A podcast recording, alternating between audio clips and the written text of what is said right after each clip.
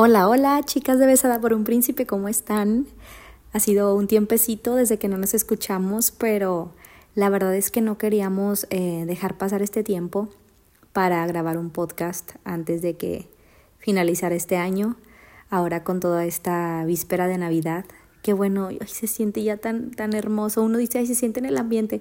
Pues es que, o sea, no es que sea diferente el ambiente, ¿verdad? Es que, bueno, viene todas estas fechas y viene todo este tiempo de verdad tan hermoso, este cierre de año en el que, bueno, ya se vienen estas estas fiestas decembrinas, ¿verdad? Yo creo que tú a lo mejor ya fuiste por ahí alguna de estas famosas. Aquí en Monterrey le decimos posadas pero realmente pues es una celebración navideña donde te, es una excusa más para juntarte con amigos, con amigas, con familia, eh, intercambiar los regalitos y, y pues esta, esta excusa ¿no? de, de, de todo lo que envuelve la Navidad y es como como aquí al, al, menos aquí en el norte así le llamamos, pero bueno, son fiestas, fiestas navideñas.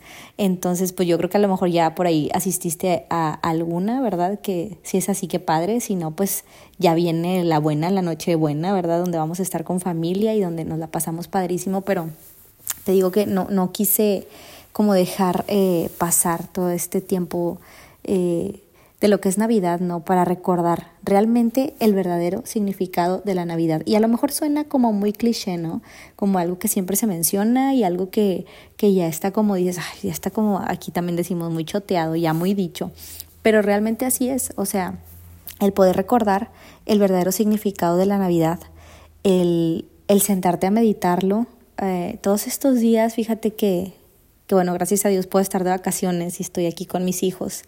Y es cierto que cuando vives la Navidad como cuando eres niña, niño, en tu infancia, y luego la, la vuelves, lo revives cuando tienes hijos. Y estos días yo he estado meditando mucho con la emoción de la envoltura de regalos y, y todo este, este, ¿cómo se dice?, ajetreo por la compra de las cosas y así.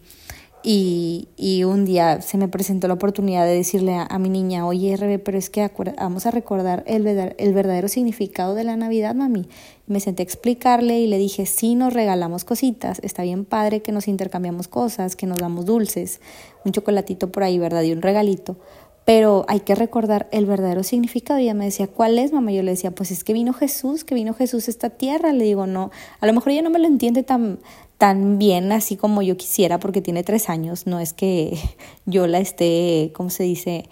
Este, menospreciando, sino por el hecho de que no sé hasta qué punto ella me entiende que yo le digo, mira, pero no sabemos la fecha exacta, le digo, pero lo que sí es que nosotros como cristianos, pues celebramos el hecho, que es eh, esta, este sacrificio tan bonito y, y tan poderoso que hizo Jesús por nosotros al venir a la tierra.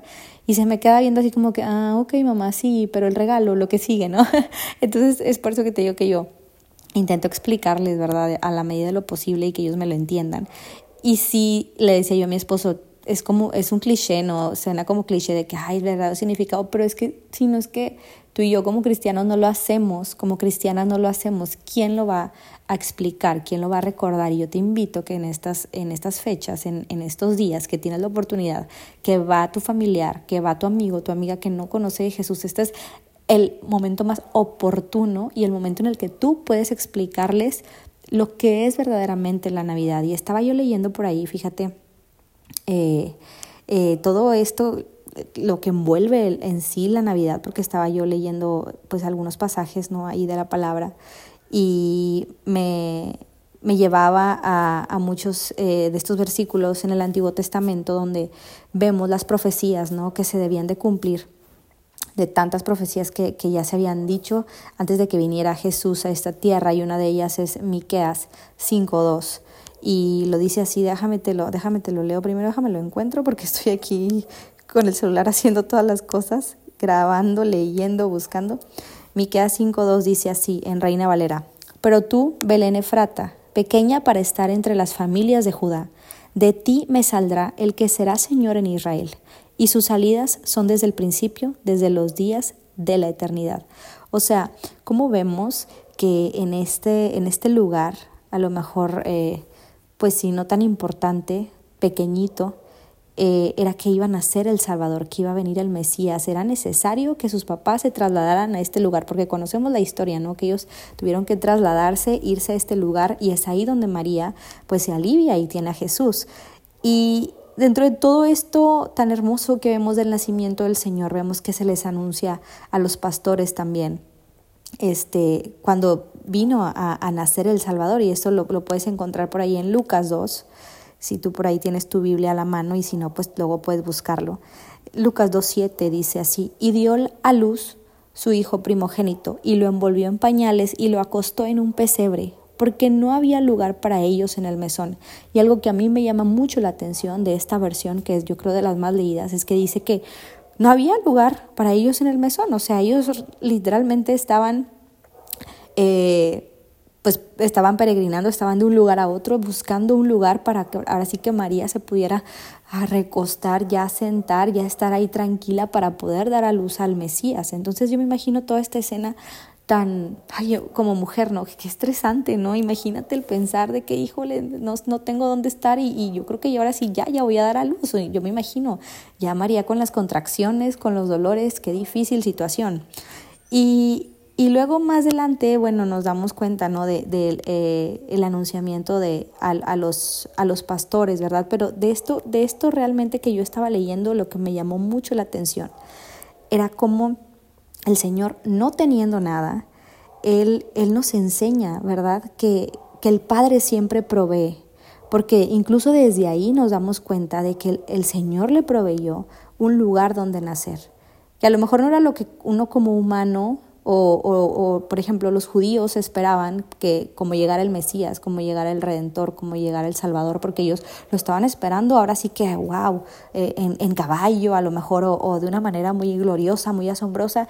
Y el Señor viene y nos sorprende y, viene a nacer en, un pesebre, en, en, un establo, en un mesón, en, un lugar muy humilde, pero aún así vemos cómo el Señor no los dejó solos y el Señor proveyó este lugar. Incluso también vemos a lo largo de su vida, a lo largo de la vida de Jesús, cómo él, para entrar también a la, a la ciudad, pide prestado también un burrito. Y luego al morir, bueno, tampoco era él el dueño de la tumba donde lo iban a colocar, donde él iba a estar. Entonces vemos que siempre Dios Padre le proveyó en todo momento. Y, y es así como vemos el amor del Padre y en todos los sentidos el cuidado del Padre hacia nosotros también, o sea, que, que, Él siempre va a proveer. A lo mejor no es la manera en la que nosotros lo esperamos, pero Él va a estar ahí. Y es algo que a mí me, llamó mucho la atención y algo que yo eh, al leer ahorita todos estos pasajes, el Señor me hablaba. Y, y, y ¿por qué? Porque vemos a Jesús, a Jesús que vino a cumplir la voluntad del Padre, vino de manera obediente. Y, y, el Padre nunca, nunca lo dejó. O sea, siendo que, que a lo mejor el, eh, eh, el mismo Jesús estando, por ejemplo, en el pasaje que vemos en el Getsemaní, a lo mejor él se sentía realmente muy estresado, a lo mejor incluso hasta solo, pero el Padre lo ayudó a cumplir la voluntad. ¿Por qué? Porque Jesús venía con este corazón obediente y humilde y es así, es lo que tenemos que aprenderle a Él desde, ahora sí que desde el momento de su nacimiento, ¿no? Y, y es así como también vemos su sacrificio, porque el sacrificio de Jesús comienza y eh, desde el hecho de, de venir a hacerse hombre y nacer de una manera humilde, venir como un bebecito tan vulnerable, desde ahí vemos su sacrificio, porque recordamos cada año también la Semana Santa y nos acordamos eh, eh, de la muerte, de la crucifixión de Jesús, que claro, es un, o sea, imagínate, es un gran sacrificio el que Él hizo y la manera en la que nuestro Señor sufrió para que tú y yo pudiéramos tener acceso directo al Padre, pero no nos, no nos pone, ponemos a dimensionar que el sacrificio de Él comenzó incluso desde, desde muchísimo antes, ¿no? El, el hacerse como tú y como yo, siendo que Él, el, el Rey del universo, eh, quien sostiene con, con sus manos todo el universo, vino y se hizo hombre y se hizo carne y se hizo un bebecito vulnerable, humilde y, chiquitito. Ahora imagínate, yo me ponía a pensar en los bebés, las que somos mamás, eh, podemos eh, ver ¿no? La, la, manera en la que se, se, cuida un recién nacido. O sea, no es como que el recién nacido hace las cosas por sí solo. Ah, mira, hasta para poder repetir los alimentos tienes que levantarlo para sacarle los gasecitos. Uno tiene que ayudarle. O sea, es totalmente dependiente de alguien más. Y es así como el Señor también vino y se hizo un bebé para poder cumplir la voluntad del Padre. Entonces, que esto no, no nos pase de largo, ¿no? El ver el sacrificio que Él hizo por ti y por mí.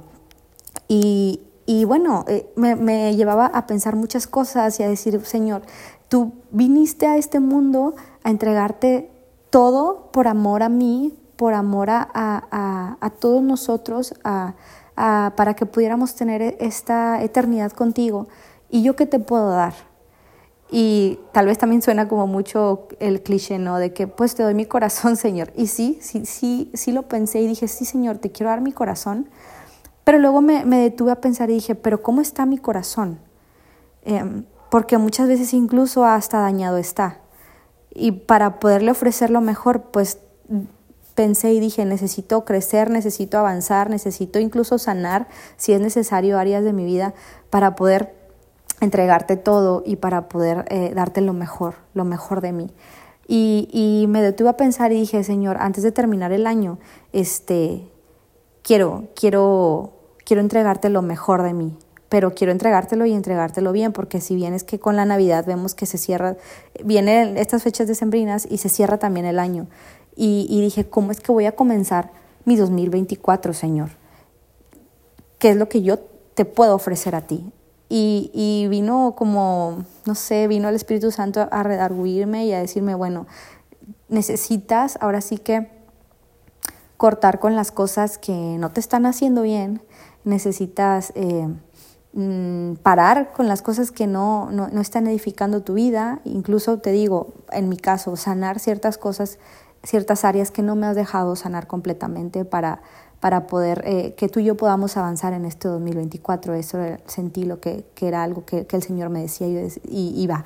Dije, sí, Señor, acepto el reto, eh, que tal vez va a ser algo difícil, pero yo sé que de, de, tu mano no va a ser imposible y que yo también tengo que poner de mi parte, ¿no? Tengo que también eh, sacrificar ciertas cosas, hacer ciertas cosas que a lo mejor me cuestan trabajo para poder avanzar y terminar bien este año y comenzar uno nuevo contigo y ofreciéndote lo mejor. Y eso es lo que yo te invito en este, en este día, en esta noche. No sé, mira, yo lo estoy grabando ahorita de noche este podcast. No sé tú cuando lo vayas a estar escuchando, pero en este día yo te invito a que cerrando este año tú decidas entregarle al Señor lo mejor.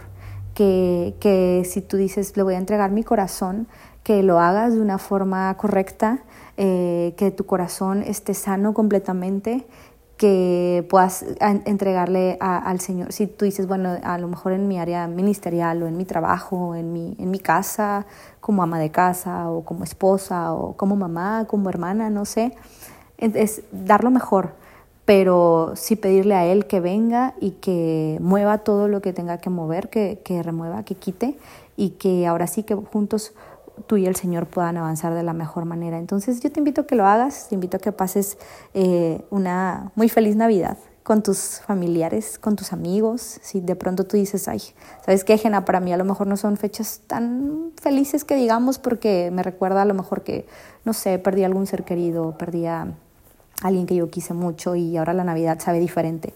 Y yo te invito a que puedas también pedirle al Señor que venga y sane eso en tu corazón y que venga y te abrace y, que te haga recordar el verdadero significado de esta Navidad.